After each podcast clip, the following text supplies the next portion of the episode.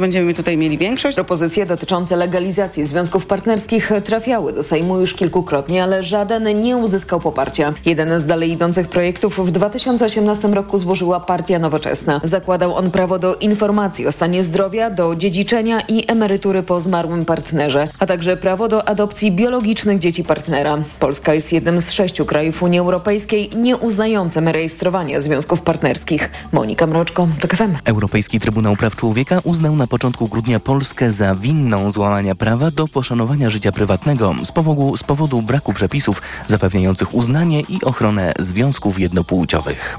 Słoweniec Angela Niszek wygrał konkurs skoków narciarskich w Garmisch-Partenkirchen, drugi w 72. edycji turnieju czterech skoczni. Najlepszy z Polaków Aleksander Zniszczał zajął 21 miejsce, skoczył 137,5 metra. Piotr Żyła oddał jeden z najdłuższych skoków w zawodach. Nie było jednak wielkiego awansu, bo fatalnie wylądował wylądował. Skoczkowie przenoszą się teraz do Austrii. We wtorek w Innsbrucku kwalifikacje, a w środę konkurs. Turniej czterech skoczni zakończy się w sobotę w Bischofshofen. Więcej informacji w TOK FM o 8.20. Teraz prognoza pogody.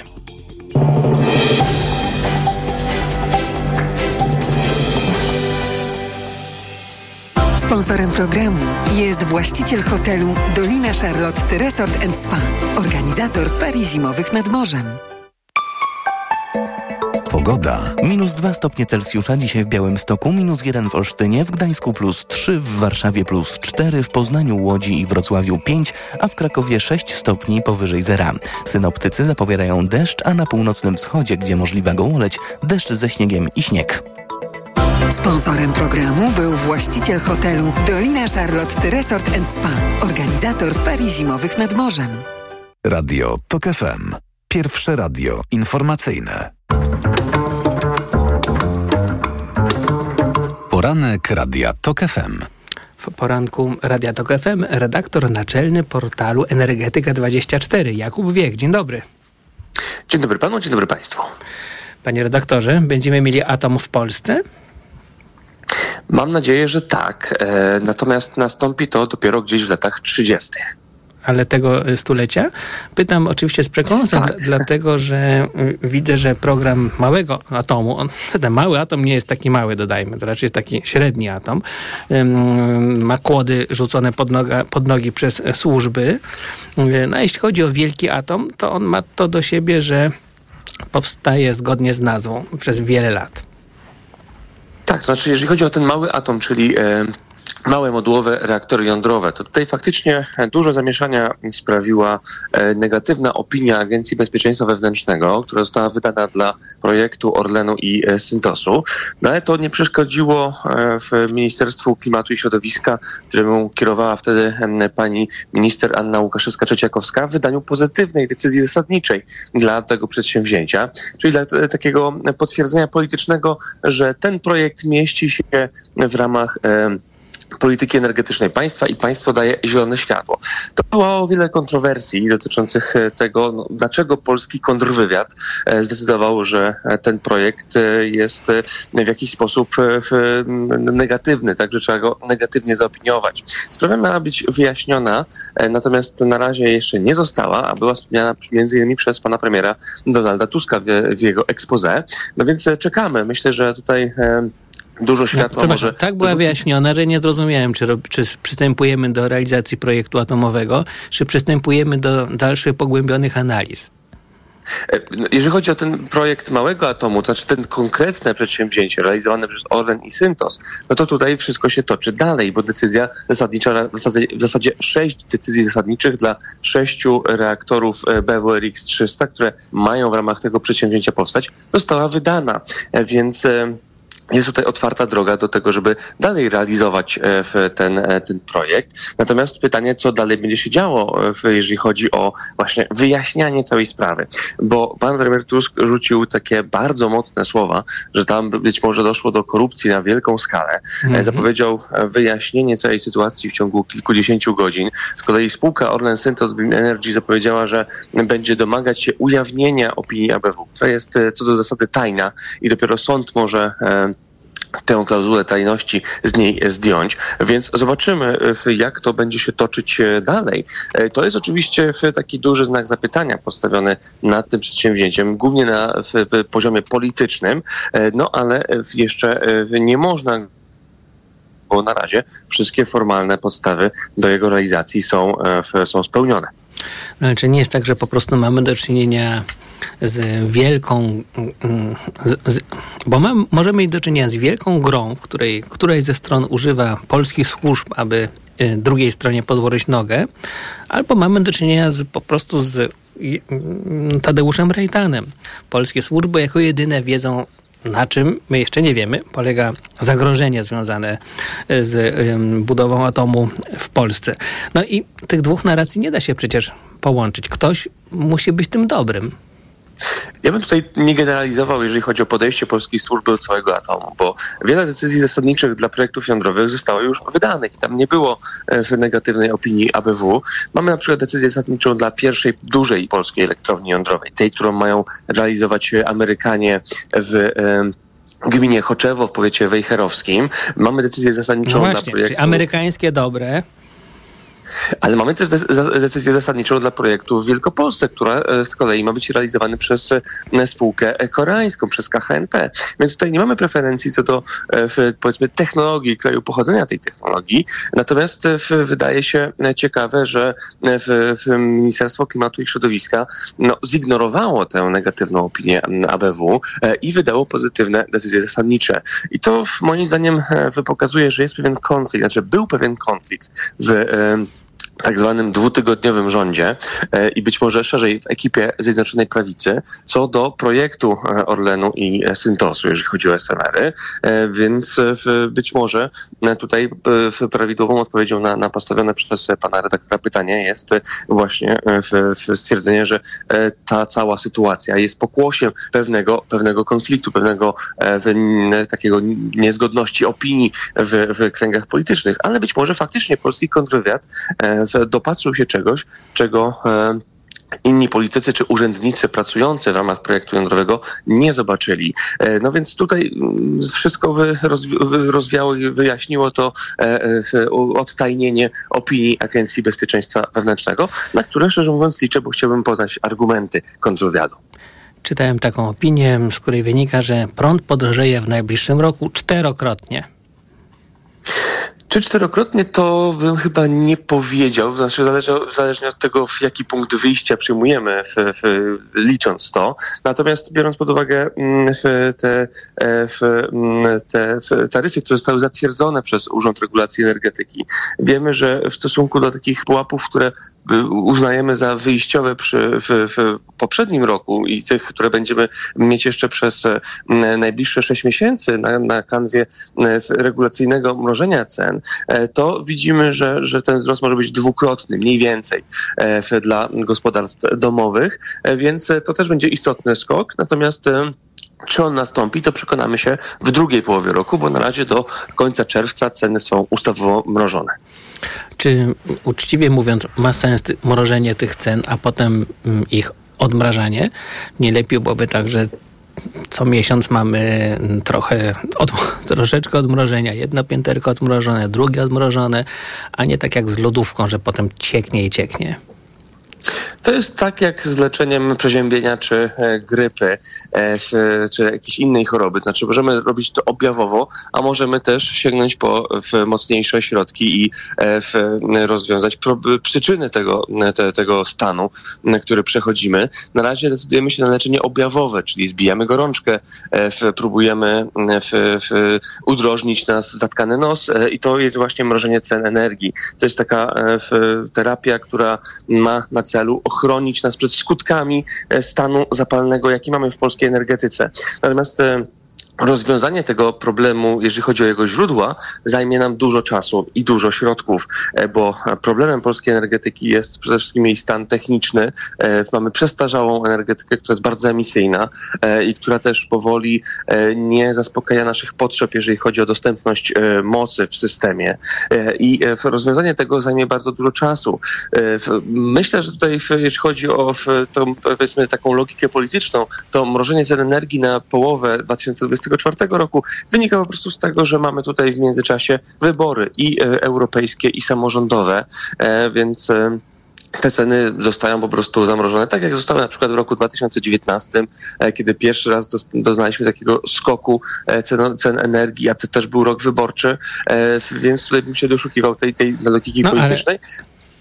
Bo po prostu zwolennicy tego oszukiwania nas, że coś kosztuje X, chociaż kosztuje 2X, mówią, że uwolnienie cen energii, czy zbliżenie cen energii do, do rynkowych powoduje natychmiastową inflację, bo każdy, kto robi bułki, czy jest wulkanizatorem, używa energii i, i, no i musi odbić sobie w cenach produktów to, co wydał na, na energię. Czyli może ja po prostu nie mam racji w tej y, takiej antyoszukańczej krucjacie. Może trzeba oszukiwać, trzymać prąd sztucznie na niskim poziomie, aby ludziom żyło się lepiej. Wszystkim.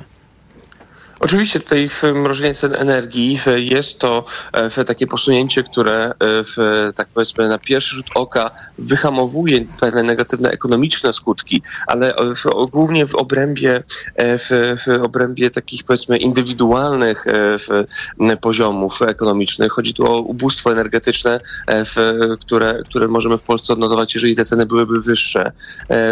To jest poważny problem, bo według niektórych wskaźników nawet co czwarty Polek, Polak, co czwarta Polka może się liczyć z e, zagrożeniem ubóstwa energetycznego.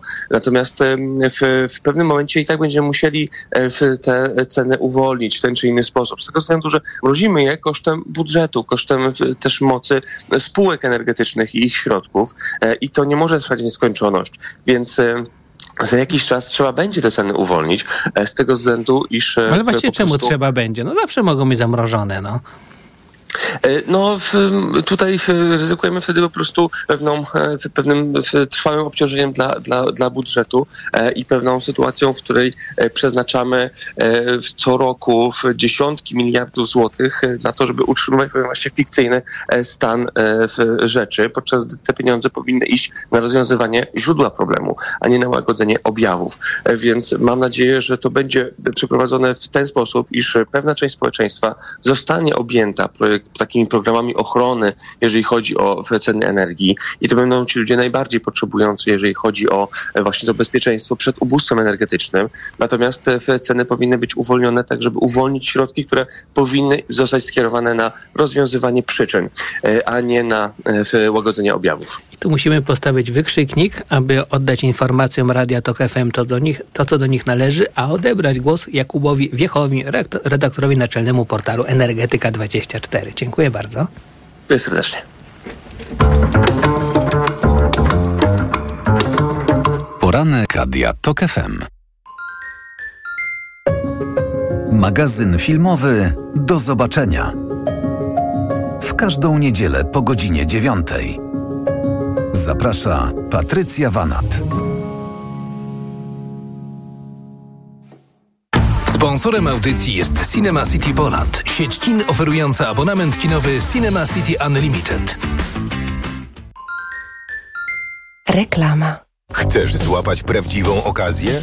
Szukasz oszczędnych i niezawodnych samochodów dostawczych do Twojej firmy? Nowoczesnych, wytrzymałych i pełnych praktycznych rozwiązań. Postaw na Forda w mocnej, limitowanej wyprzedaży rocznika. Tylko teraz dostawcze modele Forda dostępne są od ręki z mistrzowskimi rabatami aż do 44 tysięcy złotych netto. Ale uwaga, błyskawicznie znikają z salonów, więc złap okazję już teraz. Samochody dostawcze Forda to najlepszy wybór dla Twojego biznesu. Szczegóły u dealerów Forda i na Ford.pl. Zapraszamy. Słyszysz? To twoje gardło wysyła pierwsze sygnały. Gdzieś głęboko zaczyna się infekcja. Jeśli się rozwinie, pojawi się ból. Dlatego od razu bierz chlorhinaldin. Sprawdzony lek antyseptyczny, który zwalcza szerokie spektrum bakterii i innych patogenów. Chlorhinaldin. Zastosuj na infekcję gardła. Chlorhinaldin VP. 2 mg tabletki do ssania. Jedna tabletka do ssania zawiera 2 mg chlorhinaldolu. Wskazania do stosowania miejscowego w zakażeniach bakteryjnych jamy ustnej i dziąseł. Pleśniawkach, zakażeniach grzybiczych jamy ustnej i gardła po leczeniu antybiotykami. Podmiot odpowiedzialny Bausch Ireland Limited. To jest lek. Dla bezpieczeństwa stosuj go zgodnie zgodnie z ulotką dołączoną do opakowania. Zwróć uwagę na przeciwwskazania. W przypadku wątpliwości skonsultuj się z lekarzem lub farmaceutą. Wiesz, Marian, hmm? że podobno jaki początek, taki cały rok? Dlatego powinniśmy go zacząć od czyszczenia magazynów Media Expert. No tak. Wielkie czyszczenie magazynów w Media Expert. Na przykład smartfon Xiaomi Redmi Note 12 Pro. Najniższa cena z ostatnich 30 dni przed obniżką 1399 zł. Teraz za jedyne 1299 z kodem rabatowym taniej. Bo w Media Expert taniej masz. Signer. Kolor. Feria barw i immersyjne pejzaże epoki cyfrowej w zabytkowym Pałacu Opatów w Gdańsku Oliwie. Wielkoformatowe eksperymenty z kolorem, formą i rytmem. Na wystawę zaprasza Muzeum Narodowe w Gdańsku.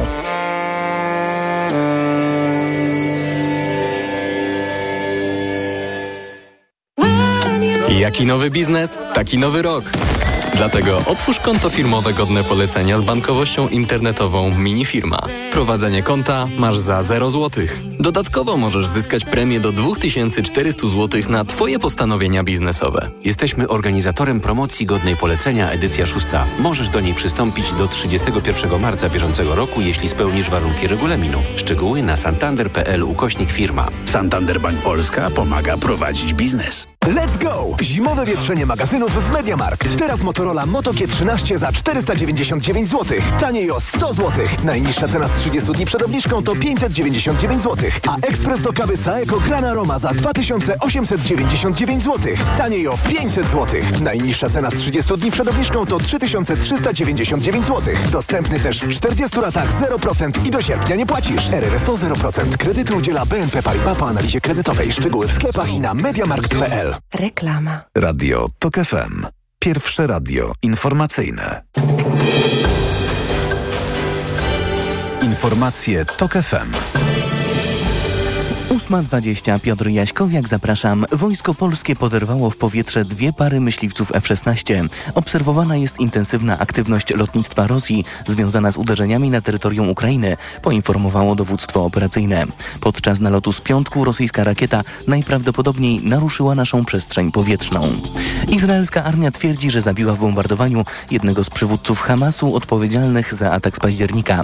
Władze w Tel Awiwie wycofały tysiące żołnierzy ze strefy gazy, ale zapowiadają, że to jeszcze nie koniec wojny. Japończycy walczą z czasem, by uratować ludzi uwięzionych pod gruzami po trzęsieniu ziemi. W kataklizmie zginęło co najmniej 30 osób. Kierowcy na stacjach mogą już tankować nowe paliwo, benzynę 95 typu E10, zgodną z europejskimi przepisami. Około 10% aut może nie być do niej dostosowanych. Można to sprawdzić na stronie e10.klimat.gov.pl. Czas na sport w TOK FM. Informacje sportowe. Michał Waszkiewicz, zapraszam. Andras Wellinger lub Ryoyu Kobayashi. Wszystko wskazuje na to, że to między tymi dwoma zawodnikami rozegra się walka o zwycięstwo w turnieju czterech skoczni. Na półmetku Niemiec ma punkt i 80 przewagi nad Japończykiem. Trzeci Stefan Kraft traci do nich już 25 punktów. Wczoraj w Garmisch-Partenkirchen Wellinger był trzeci, Kobayashi drugi, a wygrał Słoweniec Angela Niszek. Aleksander Zniszczoł był z Polaków najlepszy i zajął 21 miejsce. Piotr Żyła był 22, a Kamil Stoch 25. Dawid Kubacki nie awansował do 30, ale w rozmowie z Eurosport chwalił nowe kombinezony, które Polacy dostali przed konkursem. Te prędkości dzisiaj dużo lepsze na, na rozbiegu i, i w locie, e, ale było mało. E, no, ten skok był rzeczywiście spóźniony i e, mimo tego, że przy, przyzwoita może odległość, to jednak, e, no, jednak za mało. Nie będzie to przyjemny dzień dla mnie, nie będzie to przyjemne otwarcie tego, tego roku. Cóż, kibicujemy kolegom i, e, i walczymy dalej. Dziś kwalifikacje w Innsbrucku, jutro konkurs, a turniej czterech skoczni zakończy się w sobotę w Bischofshofen. Polscy tenisiści czekają na rywala w ćwierćfinale United Cup. Nasz zespół pokonał wczoraj Hiszpanię 2 do 1 i wygrał swoją grupę w Perw. Jutro o półfinał także w tym mieście zagra z najlepszym zespołem spośród drużyn, które zajęły w swoich grupach drugie miejsce, chyba że to będzie to Hiszpania. To wtedy Iga Świątek i Hubert Hurkacz zmierzą się ze zwycięzcami grupy E, gdzie grają Serbia, Chiny i Czechy. Dziś Chile pokonało Grecję 2 do 1. Piotr Zieliński coraz bliżej odejścia z Napoli. Pomocnikowi reprezentacji Polski latem kończy się kontrakt z mistrzem Włoch i coraz częściej pojawiają się informacje, że po prawie 8 latach opuści klub z Neapolu. Włoski dziennikarz Ilario Di Giovanbattista poinformował, że Zieliński, który w tym roku skończy 30 lat, latem przeniesie się do aktualnego lidera Serie A Interu Mediolan. Liverpool znów odskakuje rywalom w Premier League. Piłkarze Jurgena Kloppa pokonali wczoraj Newcastle 4 do 2 i po 20 kolejkach mają 3 punkty przewagi nad Aston Villą i 5 nad Manchesterem City, który ma do rozegrania zaległe spotkanie. Dziś ostatni mecz kolejki West Ham Łukasza Fabiańskiego zagra z Brighton Jakuba Modera. Pogoda. Będzie padać na północnym wschodzie także deszcz ze śniegiem i śnieg, miejscami uwaga na gołoleć. Zachmurzenie duże z większymi przejaśnieniami. Nawet 6 stopni Celsjusza w Krakowie, 5 w Poznaniu, Łodzi i Wrocławiu. W Warszawie 4, w Gdańsku 3 stopnie, w Olsztynie minus 1, a w Białymstoku minus 2. Radio TOK FM. Pierwsze radio informacyjne. Poranek Radia TOK FM. Estera Fliger, publicystka, dziennikarka, publicystka historyczna, co się na pewno jakoś różni od publicystki tak po prostu zwykłej. Dzień dobry. Dzień dobry. Trochę się różni, no więcej historią się zajmuje. Ja mam taką nieustającą pretensję do wielu publicystów i polityków, którzy chętnie używają odniesień do PRL-u, do ZSRR, do stalinizmu, no, w łagodnej wersji do Mieczysława Moczara i generała Gazururki, a wszystko to po to, żeby walczyć no, albo z PiSem, albo, albo z PO. Rezultat jest, mi, wydaje mi się taki, że kiedy mam lekcję w szkole i mówię o Moczarze, Berii czy łagrach stalinowskich, no to oni sobie myślą, że chodzi o coś z naszej rzeczywistości, tylko może cokolwiek bardziej. I w krew mnie za każdym razem zalewa. A w ten sposób zręcznie wprowadziłem do wypowiedzi Jana Pietrzaka, która wywołuje ogromne oburzenie, ale przecież nie pierwsze w Polsce. To może, może on tak świadomie robi, może jest takim bliskim chytruskiem. Mam podobnie, e, to znaczy nie lubię nadużywania analogii historycznych. Z jednej strony one nam w jakiś sposób pomagają oswoić rzeczywistość. E, Jeśli opisujemy jakiś bieżący problem, sięgamy po historię, bo to nam go pomaga e, przybliżyć, ale z drugiej strony mam wrażenie, że w Polsce trwa nieustanny konkurs na najgłupszą analogię historyczną. Profesor Antoni Dudek mówi o panującej w polskiej debacie publicznej kulturze przesady. No i rzeczywiście bardzo, bardzo łatwo przesadzamy sięgając po historię. To, co pan redaktor już e, powiedział, tak, e, oskarżania o stalinizm jednej bądź drugiej e, strony. I przykład z wczoraj, czyli wypowiedź Jana Pietrzaka, który odnosząc się do niemieckiej polityki migracyjnej sięgnął po analogię do Auschwitz, Majdanka i innych obozów e, śmierci.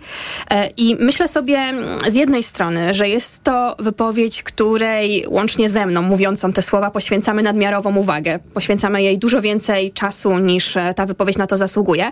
A z drugiej strony jest ta wypowiedź symptomatyczna na kilku poziomach, bo po pierwsze pokazuje nam kondycję prawicy i mediów prawicowych, e, bo przecież Jan Pietrzak, e, tutaj wszystkim oburzonym, którzy e, reagują właśnie zdenerwowaniem, że łączę Pietrzaka z prawicą, no przypomnijmy, że Jan Pietrzak był gwiazdą TVP przez ostatnie kilka lat i Jest komentował... publicystą też tygodnika Tak, jest prawicowego. Oczywiście, publicystą tygodnika prawicowego, więc taką postać do swojego obozu, do swojej łodzi wziął Jarosław Kaczyński i inni politycy Prawa i Sprawiedliwości, więc po pierwsze pokazuje właśnie, Dobra, tak że nie jest tak, że po prostu czasem ktoś chlapnie coś, zwłaszcza jak nie jest już za młody i chce się jakoś wciąż, wciąż być na topie, e, ale jeżeli jest to człowiek z prawicy, no to masz gwarancję, że będzie nadmiarowo atakowany i opluwany. A może byście wzięli się za swoje barany. No tak dokonałem kompresji kilkunastu komentarzy. Ja myślę, że ta wypowiedź, gdyby to powiedział ktoś o innej wrażliwości niż prawicowa, wywołałaby dokładnie takie same reakcje, że tutaj Miejmy akurat nadzieję. nie ma symetryzmu, że, e, że kto by nie powiedział, to, to ta wypowiedź wywołałaby szok. I ja jeszcze do, do, dokończę tą pierwszą myśl, tak, czyli mamy kondycję, kondycję prawicy i druga e, rzecz, ta wypowiedź nam pokazuje, że prawica ma pewien problem z nazywaniem współczesnych zjawisk, współczesnych problemów, takich jak problem migracji, że prawica nie umie o tym opowiedzieć inaczej, e, niż sięgając po tak słabe e, analogie, czy jak to Jan Pietrzak wczoraj powiedział, że to jest ostry żart. Mm, Żydzi, tyfus. Wymyka się- dokładnie, Żydzi wymyka się współczesność tyfus, na prawda, prawicy plamisty. Tak. To jest chyba tego typu sztandar, można by powiesić nad sporą częścią komentarzy, ale ponieważ y, tkwi we mnie chochlik, to zapytam z drugiej strony. Parę ładnych lat temu, już zostawię sobie imię i nazwisko, to, bo to nie ma takiego dużego znaczenia, polityk ówczesnej opozycji, no obecnie wręcz przeciwnie, mówił o tym, jak konieczne będzie powołanie komisji, na wzór Komisji Prawdy i Pojednania. Chodziło mu o dyktaturę w RPA, dyktaturę w Argentynie, po PiSie, rozumiem, prawda? Po tej dyktaturze pisowskiej. Y, y, ja mówię, słuchaj, y, czy tam, słucham, proszę pana, no w Argentynie 30 tysięcy ludzi zaginęło albo zostało zabitych. Po prostu trup się ścielił gęsto. To jest Komisja Prawdy i Pojednania. Jaka u nas będzie komisja, że ktoś niesłusznie stracił robotę? No jakoś doszli do władzy i i nie, nie słyszę, żeby była Komisja Prawdy i Pojednania, albo Troski, albo Komisja Solidarności, czy, czy i nie będzie? To chyba Nie dobrze, będzie że- rozliczenia takich win? E, Myślę, że jakaś część tego rozliczenia będzie, bo zapewne tego oczekuje elektorat, a przynajmniej jego najbardziej żelazna e, część. Natomiast mogę powtórzyć to, co powiedziałam wcześniej, że mm, jako publicystka historyczna życzyłabym sobie mniej analogii e, historycznych, dużo e, mniej, zwłaszcza e, takich e, rozdętych. A nie jest tak, że moglibyśmy też rozliczać trochę ludzi, którzy używają analogii historycznych, plotą coś, y, wydaje mi się, na moje ucho, jak oszaleni i, i, no i po prostu robić taką jakby ligę antydefamacyjną, jak się tam mówi, prawda? Żeby historię trochę obronić przed y, skretynieniem. O, to jest piękny postulat. Obronić historię przed skretynieniem. Muszę to jakoś rozwinąć twórczo w swojej historycznej publicystyce. Bardzo mi się e, to podoba. Ale mm, e, zastanówmy się w ogóle skąd się to bierze i cofnijmy się może do edukacji e, szkolnej, do tego jak uczona jest historia. E, może to wynika z tego właśnie takiego bardzo powierzchownego dotknięcia historii w szkole średniej przez osoby, które później formułują te, e, te analogie i może to w, w edukacji jest problem, w kształcie edukacji A historycznej. może by na przykład Muzeum II wojny światowej. Nie przez przypadek używam tego, e, tego przykładu, również dlatego, że kierownictwo, ludzie, którzy stworzyli to muzeum, padli łupem dobrej zmiany. Może mogliby wrócić w jakiejś metodyce prawdy i pojednania e, mm, i publikować taką comiesięczny ranking największych bredni historyczno-politycznych. Powiedzmy, fundować raz do roku nagrody imienia Jana Pietrzaka, czy, czy coś takiego. E, To myślę, że zostawmy to jednak nam, publicystom e, historycznym. Możemy się umówić e, z panem redaktorem, że zrobimy taki ranking, mamy nowy rok i zrobimy 10 największych, najgłupszych analogii historycznych w 2024 roku, ale też zrobić z tego jakiś pożytek i wyjaśnić, czemu one są niemądre i przestrzec przed właśnie ogłupianiem historią i historii. Natomiast e, twórcom muzeów jednak zostawiłabym inną e, działalność. Aha. No ale tak na poważnie. Co powinniśmy robić z placówkami kultury, z placówkami edukacyjnymi, których kierownictwa zostały zmienione, jak się wydaje, z przyczyn politycznych, a nie z powodu e, bezstronnej analizy dokonań. No i co teraz? To się nie tylko wydaje, tak było. E, Muzeum II wojny światowej w Gdańsku jest rzeczywiście najlepszym e, tego przykładem, bo e, przypomnijmy tę historię. Na pomysł muzeum, zbudowania Muzeum II wojny światowej w Gdańsku wpadł profesor Paweł Machcewicz, uznany historyk, jeden z współtwórców Instytutu Pamięci Narodowej i opisał ten pomysł w Gazecie Wyborczej w 2007 albo 2008 roku. Proszę wybaczyć, historyczce właśnie się wysypałam na dacie. Nie pamiętam dokładnie takiej końcówki. Trzeba było blefować. Na końcu, szczerze przyznałam, ale to był 2000, 2008 rok, jeśli ja to naprawdę dobrze pamiętam. E, I ten tekst w Gazecie Wyborczej opisał ideę, opisał założenia, że trzeba e, pokazać muzeum, czy do, doświadczenie II wojny światowej e, w tej części Europy jako doświadczenie dwóch okupacji, bo z jednej strony niemieckiej, z drugiej e, sowieckiej, bo przypomnijmy też, że w Niemczech świadomość e, tego, co niósł ze sobą pakt Ribbentrop-Mołotow wcale nie jest e, duża. E, Poza tym też profesor zwrócił uwagę na, tym, na, to, że dobrze by było, aby takie muzeum pokazało doświadczenie cywilne, a więc losu e, ludności cywilnej podczas II wojny e, światowej. I w momencie, kiedy opublikował ten artykuł, później Donald Tusk e, jako ówczesny premier podjął decyzję, że rzeczywiście budujemy to muzeum, a to był też czas, jeszcze jedną rzecz przypomnijmy, takiej gorącej debaty w Niemczech wokół tematu wypędzonych, więc działalności Eriki Steinbach. Nasza odpowiedź na Steinbach. Dokładnie Bardzo tak miało, miało być, tak, Droga, że powstaje dobra. muzeum po to, żebyśmy też opowiedzieli historię II wojny światowej, i odpowiedzieli na, na, na to, co się dzieje u zachodniego e, sąsiada, na tę debatę.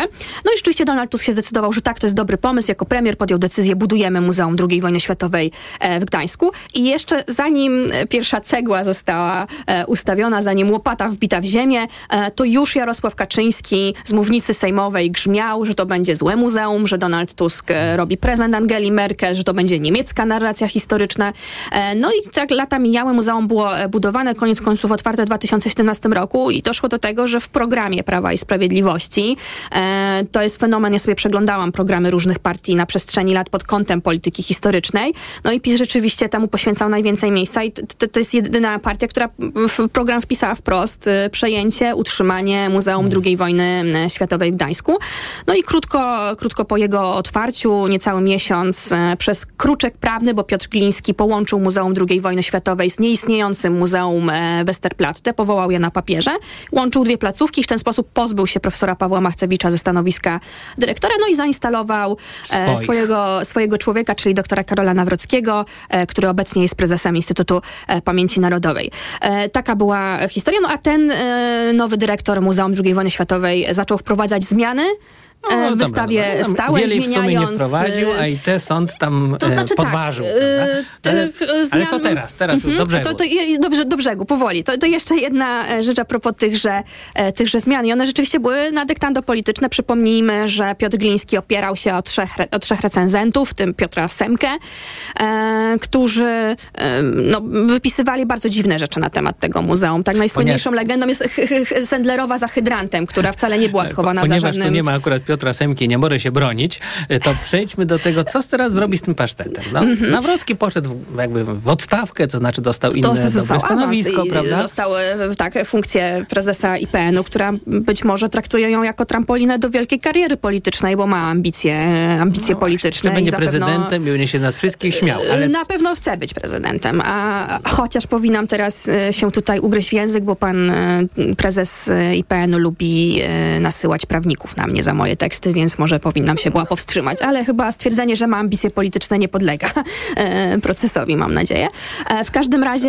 to będzie mm, ciekawe, jeżeli dojdzie do, nie, nie życzę, ale jeśli dojdzie do procesu, to, to będę zapraszał No to co będzie miesiąc ciekawy i przypadek, w pytał. którym polityk w sądzie dowodzi, że nie ma e, ambicji, e, hi- historyk, przepraszam, e, który chce No właśnie. być politykiem docelowo, Człowiek dowodzi, że służby. nie ma ambicji, Człowiek e, człowiek służby narodowej. że nie ma ambicji No ale co politycznych. z tym kierownictwem muzeum? I teraz właśnie jest bardzo dobre, e, dobre pytanie, co z tym wszystkim e, zrobić. E, ja nie mam wątpliwości, że do Muzeum II wojny światowej w Gdańsku powinni wrócić historycy, a nie historycy funkcyjni, e, którzy znaleźli się tam tylko i wyłącznie e, z przyczyn politycznych, do wypełniania roli politycznej. E, uważam, że Piotr Gliński był bardzo złym ministrem kultury, jednym z najgorszych, jakich mieliśmy, mówię to z pełną odpowiedzialnością za te słowa, jakich mieliśmy po 1989 roku, głównie z tej przyczyny, iż nie szanował autonomii instytucji za kultury. to zbudował największe muzeum historii narodowej, myślę, że w Europie. Muzeum Historii Polski. Mamy E, takie czy his- Muzeum pan Historii redaktor- Francji albo Muzeum Historii Hiszpanii. Ja bardzo kipicuję idei Muzeum Historii Polski, ale czy pan redaktor był w Muzeum Historii Byłem, Polski? byłem oczywiście. No i jak wrażenia? Taki trochę pałac kultury położony na boku, czyli naprawdę duże, e, to jest bardzo duże muzeum, które trzeba jeszcze tylko będzie wypełnić e, eksponatami. No właśnie, bo mieliśmy... To troszkę potrwa. No. No właśnie, troszkę to potrwa, bo lat. 8 lat praw, rządów Prawa i Sprawiedliwości nie wystarczyło, Och. żeby zrobić Muzeum Historii Polski, bo to, co tam widzimy, to jest tylko jedna salka. Władze Na razie. Muzeum Historii Polski się chwalą, że to jest największa powierzchnia wystawowa e, w Warszawie w tej chwili, tylko no, dla mnie to było ogromne rozczarowanie. Jedna niewielka e, sala i trudno to oceniać w ogóle, ten projekt po tej No, jednej małej sali. Ona niewiele mówi o tym, jaka będzie. i zobaczymy, Dokładnie, kiedyś tak. to będzie. Kiedyś to będzie, więc na ocenę Muzeum Historii Polski e, to poczekajmy jednak, aż ono rzeczywiście całkowicie No, powstanie. chyba- Teraz możemy mówić o architekturze Muzeum Historii Polski. Czy nam się podoba ten gmach, czy nam się nie podoba. Jest o czym mówić. Jest o czym mówić. Ale no, niestety już nie w tej audycji, bo informacje Radia Tok FM chcą swoje informacje podać. Chociaż te nasze też były takie ciekawe. Nasze, czyli moja i Estery Fliger, publicystki historycznej i dziennikarki. Poranek Radia TOK FM. Autopromocja. Boski podcast o świętach. Tylko w Tok FM Premium. Zaprasza Karolina Oponowicz. Czy buddyści zen odpalają w święta fajerwerki? Czy w Indiach można nie spędzać świąt z rodziną? Dlaczego katolicy w Brazylii jedzą w Wigilię kurczaka? Co wkładają Chińczycy do czerwonych kopert, które wręczają dzieciom z okazji Nowego Roku? O to wszystko pytam wyznawców różnych religii. Boski podcast o świętach. Tylko w Tok FM Premium. Wszystkie odcinki tego podcastu znajdziesz na tokefm.pl oraz w aplikacji mobilnej Tok FM. Autopromocja. Reklama. RTV Euro AGD. Noworoczna wyprzedaż w euro. Na wybrane produkty. Tylko do poniedziałku. OLED 65 cali. LG. Najniższa teraz ostatnich 30 dni przed obniżką to 7999. Teraz za 7777 zł. I do czerwca nie płacisz. Do 30 rat 0%. Na cały asortyment. Z wyłączeniem produktów Apple. RRSO 0%. Promocja ratalna do 18 stycznia. Regulamin w sklepach i na euro.com.pl. Gdzie naprawdę niskie ceny mam? W Kauflandzie. We wtorek ćwiartka z kurczaka w opakowaniu 4,99 za kilogram z Kaufland Card 3 kg na osobę, a pieczarki 500 gramów tylko 4,49. Idę tam, gdzie wszystko mam. Kaufland. Ekonomia to dla Ciebie czarna magia? Masz kapitał i nie wiesz, jak go zainwestować? Gubisz się w pomysłach polityków na gospodarkę? Magazyn EKG w TOK FM. Wyjaśniamy, informujemy i podpowiadamy. Od poniedziałku do piątku, po dziewiątej. Na audycję zaprasza jej sponsor, operator sieci Play, oferujący rozwiązania dla biznesu. Play. Porozmawiajmy o zakładaniu firmy. Jest z nami Radek Kotarski. Panie Radku, czy zna pan słowo infakt? Oczywiście, że tak. Co to znaczy infaktować? Infaktować to prowadzić firmę bez zmartwień. A ten, kto infaktuje? Ten wystawia faktury w aplikacji Infakt, a księgowy z Infaktu dba o porządek w księgowości. Infaktycznie. Załóż firmę bezpłatnie i bez wychodzenia z domu na infakt.pl. Infakt. Zakładanie firm i księgowość w jednym miejscu. Polecamy. Wodek Markowicz i Radek Kotarski. Skoda ogłasza wyprzedaż rocznika 2024. Nie przesłyszeliście się. Rocznika 2024. I jesteś rok do przodu. Przyjdź na dni otwarte w salonach Skody od 8 do 13 stycznia. Przez cały styczeń w Auchan ceny lecą w dół. Wybrane produkty o 50% taniej. Kabanosy francuskie z okołów 100 gramów tylko 3,99 za opakowanie. Najniższa cena z 30 dni przed obniżką to 7,98. Oferta ważna do 5 stycznia. Auchan. Wielkie czyszczenie magazynów w Media Expert. Telewizory, smartfony, laptopy, ekspresy, odkurzacze, pralki i zmywarki w super niskich cenach. Teraz w Carrefourze akcja antyinflacja. Starannie wybrane jabłka z polskich sadów 40% taniej, tylko złoty 79 za kilogram. Oferta ważna do 5 stycznia. Cena przed obniżką 2,99. Carrefour. Możemy kupować mądrze. Let's go! Zimowe wietrzenie magazynów w Mediamarkt. Teraz odkurzacz bezprzewodowy Samsung Jet 85 Pro za 1999 zł. Taniej o 540 zł. Dodatkowo otrzymasz zwrot 200 zł od producenta. Najniższa cena z 30 dni przed obniżką to 2539 zł. Dostępny także w 40 latach 0% i do sierpnia nie płacisz. RRSO 0%. Kredytu udziela BNP Paribas po analizie kredytowej. Szczegóły akcji w regulaminie producenta w sklepach Mediamarkt i na mediamarkt.pl. Reklama. Radio TOK FM. Pierwsze radio informacyjne. Informacje TOK FM. 8.41 Piotr Jaśkowiak, zapraszam. Kijów zmaga się z rosyjskim nalotem. Bombardowanie zabiło co najmniej jedną osobę, dziesiątki są ranne. Celem ataku były najprawdopodobniej cywilne gmachy w centrum miasta. Nadciągają kolejne rakiety. Nocą Rosjanie do ataku użyli dronów. Ukraińskie siły powietrzne twierdzą, że wszystkie udało się strącić. Pod koniec zeszłego roku Kreml nasilił naloty na naszych sąsiadów. W ataku z piątku zginęło ponad 50 osób. Bombardowanie dronami z sylwestrowej nocy było najsilniejsze ze wszystkich dotychczasowych dotychczasowych. Po naszej stronie granicy wojsko poderwało w powietrze dwie pary myśliwców F-16, polską i amerykańską. Wystartował także sojuszniczy tankowiec powietrzny. Obserwowana jest intensywna aktywność lotnictwa dalekiego zasięgu Federacji Rosyjskiej, która związana jest z wykonywaniem uderzeń na terytorium Ukrainy. Czytamy w oświadczeniu dowództwa operacyjnego. Podczas nalotu na Ukrainę z piątku wojsko wykryło obiekt, który naruszył polską przestrzeń powietrzną. Była to najprawdopodobniej rosyjska rakieta, która chwilę potem opuściła Polskę. Łódź przyjmuje zgłoszenia do miejskiego programu walki z niepłodnością metodą in vitro. To jego ostatnie wydanie. Władze rezygnują z wydawania pieniędzy na ten cel, bo za kilka miesięcy ma wrócić program rządowy. Miejski program in vitro będziemy kontynuować, dopóki nie będziemy pewni, że każdy z potrzebujących będzie mógł skorzystać z krajowego programu, mówi prezydent Hanna Zdanowska. Za sprawą łódzkiego programu na świat od 2016 roku przyszło niemal pół tysiąca dzieci. Nad Nidę w Świętokrzyskiem wracają żółwie błotne, słodkowodne małże i orły bieliki. Przyrodnicy odtwarzają śródlądową deltę lewego dopływu Wisły, mozolnie usuwając skutki niepoprawnie przeprowadzonej melioracji z lat 80. i 90. Prace obejmowały udrożnienie cieków wodnych, rewitalizację rozlewisk, a także rewitalizację starorzeczy, mówi kierownik projektu Piotr Wilk. Śródlądowa delta rzeki Nidy stanowi jeden z najcenniejszych przyrodniczo obszarów w Europie. Rzeka zbiera dużo wody w górach świętokrzyskich, a potem zwalnia bieg, wpływając na rozległy, płaski i wypełniony piaskami teren, co od dawna sprzyja powstawaniu rozlewisk. Kolejne wydanie informacji TOK FM o dziewiątej. Pogoda. Od minus 2 stopni Celsjusza w Białymstoku, przez plus 3 w Gdańsku, 4 w Warszawie, do plus 6 w Krakowie. Polska od zachodu zaczyna dostawać się pod wpływ niżu z nad Wysp Brytyjskich. Pochmurno, choć z większymi przejaśnieniami. Na północnym wschodzie deszcz, deszcz ze śniegiem i gołoleć, a w pozostałej części kraju deszcz.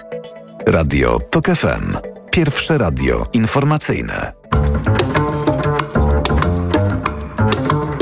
Poranek Radia TOK FM. A w poranku Radia Tok FM Karolina Kowalska, redaktor naczelna Gazety Lekarskiej. Dzień dobry. Dzień dobry.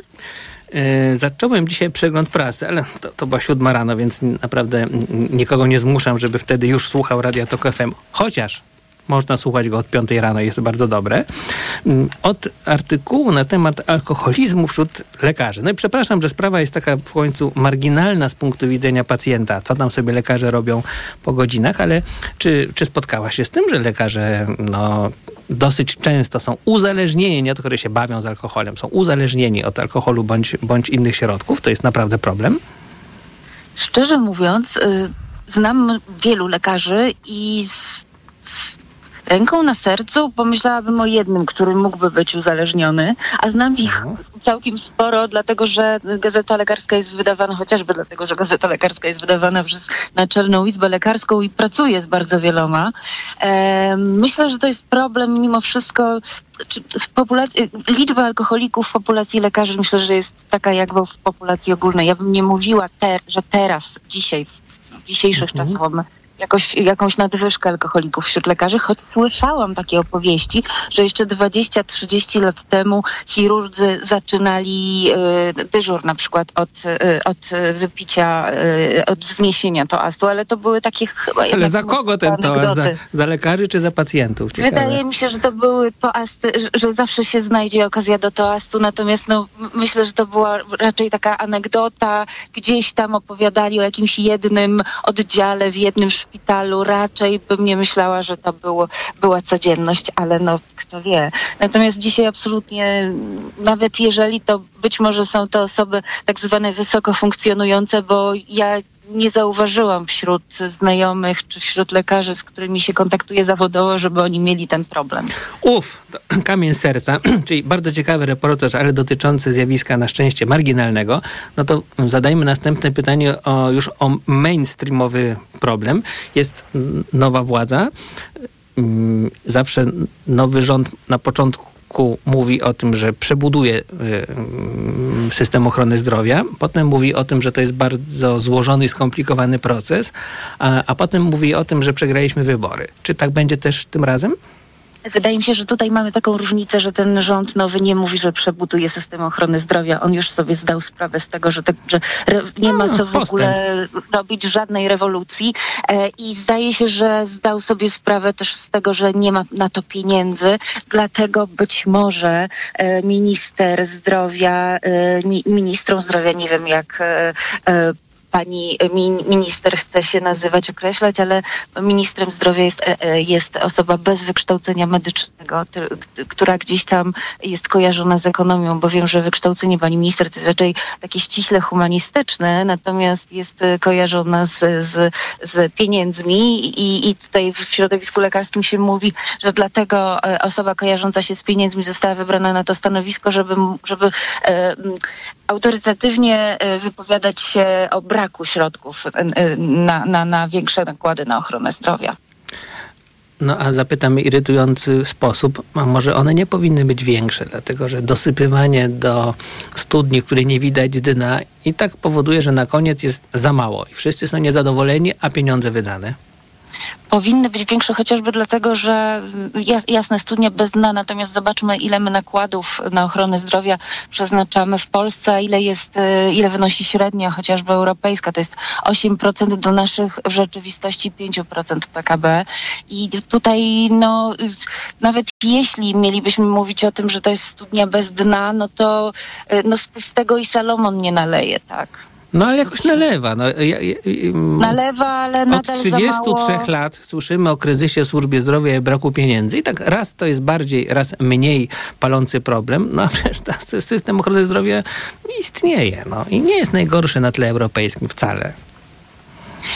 istnieje. Natomiast wie, wiemy, wiem e, o co e, chodzi. Tutaj e, o, e, przez ostatnich 8 lat, tak, e, posłużę się takim znanym cytatem, mówiło się o e, zmianie wyceny świadczeń zdrowotnych, urealnieniu wyceny świadczeń zdrowotnych. Czyli na przykład jeśli jakaś operacja wyceniona jest na X, to wiadomo, że powinna być wyceniona na X plus powiedzmy 200, prawda? Ale to się nie zadziało. E, Stworzono taki specjalny e, dział w Agencji Oceny Technologii Medycznych i Taryfikacji. E, To się nazywało mm, dział od wyce- wyceny tak zwanego koszyka świadczeń. Nawet miano zatrudnić około 100 koszykarzy, a efektów pracy tych, koszykarzy nie widać. To już minister Szumowski mówił, że w ciągu roku nastąpi zmiana, urealnienie wyceny świadczeń zdrowotnych i będzie dobrze, będą one właściwie wyceniane e, i jakoś tego nie widać. No, Cały czas tak. Jaki morał, z tej jaki morał z tej opowieści? A, właśnie, tak, właśnie zauważyłam, że morału nie ma, że kolejne, że kolejne rządy bardzo mądrze mówią o tym, co zrobić, żeby poprawić, już nawet nie zrewolucjonizować, ale e, zewolucjonizować ten system i im się to nie udaje. Wydaje mi się, że e, ważne jest to, żeby rząd e, doprowadził do końca te, e, te, te, te projekty, które sobie gdzieś tam założy. Tak jak nie udało się to poprzedniemu, tak ten może mógłby się na to porwać i bardzo bym tego chciała. Bardzo bym sobie, sobie i państwu tego życzyła. Na co będziemy chorować i to nieraz ze śmiertelnym skutkiem w roku 2024? Na co? No, na, na choroby serca, na y, nieleczone, niezdiagnozowane nowotwory, y, na pewnie choroby płuc, na powikłania COVID-a, takiego, y, który przebiegał objawowo i takiego, który przebiegał bezobjawowo. Y, Wiele się nie zmieni. Będziemy też chorować y, na choroby wywołane nadmiernym zatruciem powietrza y, czy też żywności tutaj łatwo być wróżką, naprawdę. Pewnie wielu chorób nie, nie wymieniłam, ale z grubsza te najważniejsze. Mm, a Nie jest tak, że wymieniłaś takie choroby, o których od lat się mówi, że są objęte programami profilaktyki, mm, programami edukacyjnymi, programami społecznymi, etc., etc. i to nie przynosi skutku? Wydaje mi się, że y, y, y, może i, i te choroby są objęte tymi programami, ale to są programy lokalne, programy, których ja na przykład nie widzę. No bo jaki, jaki program profilaktyki nowotworowej taki widoczny i skuteczny. Owszem, e, mamy darmowe badania e, co jakiś czas cytologiczne, jeśli Aha, no chodzi o właśnie. raka szyjki macicy, ale zgłaszalność na te badania jest żadna, czyli e, gdzieś tam zawodzi właśnie ta profilaktyka taka zdrowotna, czy to się chyba nazywa profilaktyka pierwotna i, i, i ten dar przekonywania ze strony lekarzy. Ja na przykład, ja sama jako kobieta, jak idę do ginekologa, to rzadko słyszę pytanie, kiedy ja ostatnio miałam robioną cytologię.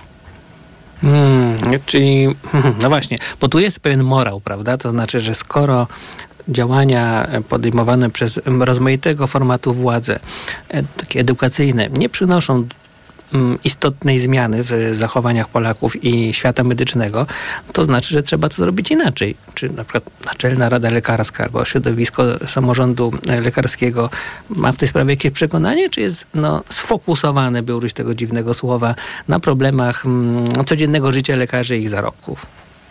Ja myślę, może niekoniecznie zarobków. e, Mają, e, Naczelna Rada Lekarska ma trochę większe problemy w tej chwili, na przykład związane z edukacją lekarzy, z, z produkcją tych e, tak zwanych szkół zawodowych, które nie do końca są przygotowane do nauczania właściwego lekarzy. Ale też weźmy pod uwagę, zwróćmy uwagę na jedno, że Naczelna Rada Lekarska nie jest od rozwiązywania problemów pacjentów, natomiast naprawdę zwraca na to uwagę i, i mówiąc właśnie o chociażby tych nieszczęsnych szkołach, które nie mają infrastruktury do uczenia przedmiotów ważnych, takich jak e, anatomopatologia, no też e, zwraca uwagę na to, że źle wykształcony lekarz to będzie źle leczony pacjent.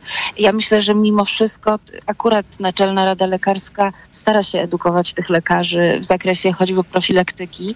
E, W ośrodek kształcenia lekarzy praktycznie codziennie em, organizuje kursy dla lekarzy y, i, i to między innymi właśnie kursy takie medyczne i też podnoszące świadomość samych lekarzy e, w zakresie tego, jak powinni leczyć pacjentów, jak powinni się komunikować z tymi pacjentami, czyli między innymi jak powinni ich przekonywać do profilaktyki zdrowotnej. Ale mm, m, mówiłeś o, o tych programach rządowych, programach zdrowotnych, profilaktycznych i oprócz tego, że ja czasami e, w radio słyszę e, jakieś e, e, e, m, Fajne reklamy kampanii, społeczne.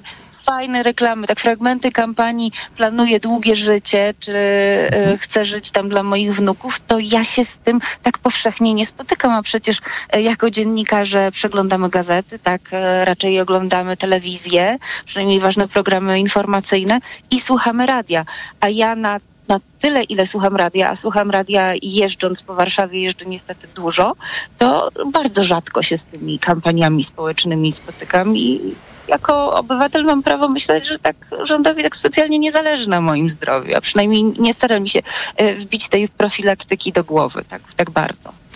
Czy, mm, takie polityczne już pytanie, ale czy, czy, czy to dobrze, że zmieniła się władza mm, polityczna, partyjna, akurat y, w resorcie zdrowia? Nie mówię w całej Polsce, bo to inna historia.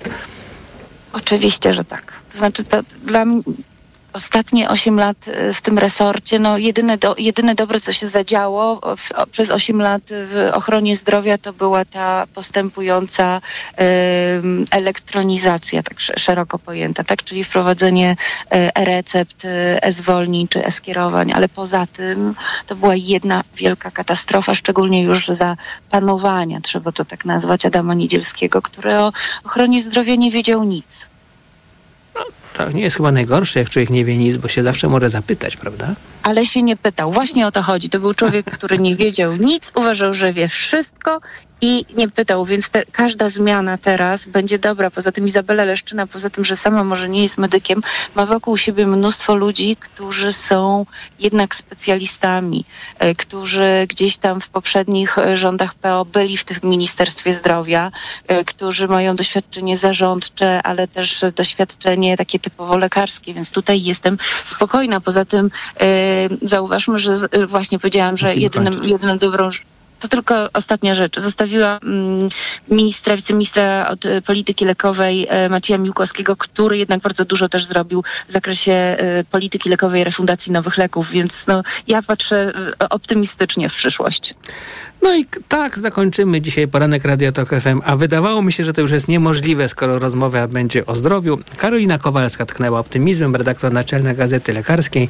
Ten poranek y, idzie już em, do archiwum, przygotował go Maciej Jarząb, zrealizował Kamil Wrublewski. Teraz będą informacje Radia Tok FM, to chyba nikogo nie zaskoczy. Podobnie jak to, że stali słuchacze wiedzą. Będzie magazyn EKG. Dziś prowadzi Tomasz Setta. A dziękuję, Jan Wrubel. Poranek Radia TOK FM. Rozmowy bardzo osobiste, osobiste spotkania i wspólne przeżywanie tego, co w kulturze najlepsze i najciekawsze. Kultura osobista. Od poniedziałku do piątku po 11.40. Marta Perchuć-Burzyńska, zapraszam. Reklama. Stylowy i nowoczesny. Lexus UX. Świetnie wyposażony. Lexus UX. Już od 990 zł netto miesięcznie dla przedsiębiorcy? Tak. Teraz crossover Lexus UX dostępny jest już od 990 zł netto miesięcznie w leasingu Kinto One. Z wpłatą własną jedynie 10% i krótkim terminem odbioru. Wybierz doskonały rocznik w doskonałej racie. Lexus. Elitarny w każdym wymiarze. Sztuka wolności to mieć dania dopasowane do siebie i zamawiać je tam, gdzie się chce i kiedy się chce. Poczuj pełną wolność w cenie niższej aż o 22%. Nie zaczynaj od diety, zacznij od Matchfit. Zamów teraz w aplikacji lub na matchfit.pl. Teraz do zakupów zagrzewają biedronkowe oszczędności. Podążaj za nimi także zimą. Do środy super oferty. Papier toaletowy Queen Comfort Soft and Strong opakowanie 10 rolek za 1 zł przy zakupach za minimum 99 zł z kartą Moja Biedronka. Limit dzienny, jedno opakowanie na kartę. Oraz ptasie mleczko Wedel opakowanie 340 gramów za 1 zł przy zakupach za minimum 99 zł z kartą Moja Biedronka. Limit dzienny, jedno opakowanie na kartę. Oto powody, by iść do Biedronki. Pierwsza w Polsce indywidualna wystawa ukraińskiego artysty Walentyna Odnowiuna. Czy piękno fotografii może kryć powracające wciąż zagrożenie dla ludzkiej wolności? Zaskakujące obrazy miejsc wykorzystywanych przez zwalczające się reżimy. Zobacz w Nomusie, dziale Muzeum Narodowego w Gdańsku do 28 stycznia. Heroiczny, legendarny, niezłomny Defender. Stworzony do rzeczy wielkich. Dostępny w bezkompromisowej ofercie dla przedsiębiorców z atrakcyjną ratą od 3400 zł netto, pakietem wyposażenia biznes, ubezpieczeniem za 1% ceny, a także pełną opieką serwisową przez cały okres użytkowania i pięcioletnią gwarancją. Odwiedź salon Land Rovera i dowiedz się więcej. Zapytaj również o inne modele dostępne od ręki w ekstremalnie korzystnych ofertach. To jest knockout. Ponownie najtaniej w Lidlu. Według faktu 25 podstawowych produktów kupisz w Lidlu aż o 41 zł 80 groszy taniej niż w Biedronce. Źródło fakt. Wydanie internetowe z 20 grudnia 2023 roku. Szczegóły na lidl.pl. Z Leroy Merlin fachowcom jest prościej, bo teraz mamy hity cenowe dla glazurników. Na przykład klej elastyczny Atlas Geoflex 22,5 kg za 49,97, a przy zakupie czterech jesteś dwie dychy do przodu na karcie podarunkowej. Nie mówiąc już o tym, że na wybrane maszynki do glazury jest rabat 10%. Zapraszamy do sklepów i na leroymerlin.pl. Regulamin w sklepach. Proste, proste. Leroy Merlin. Przed Państwem wyczekiwane egzemplarze dzisiejszej wyprzedaży. Suwy Forda, Puma i Kuga. O, już sprzedane? Fordy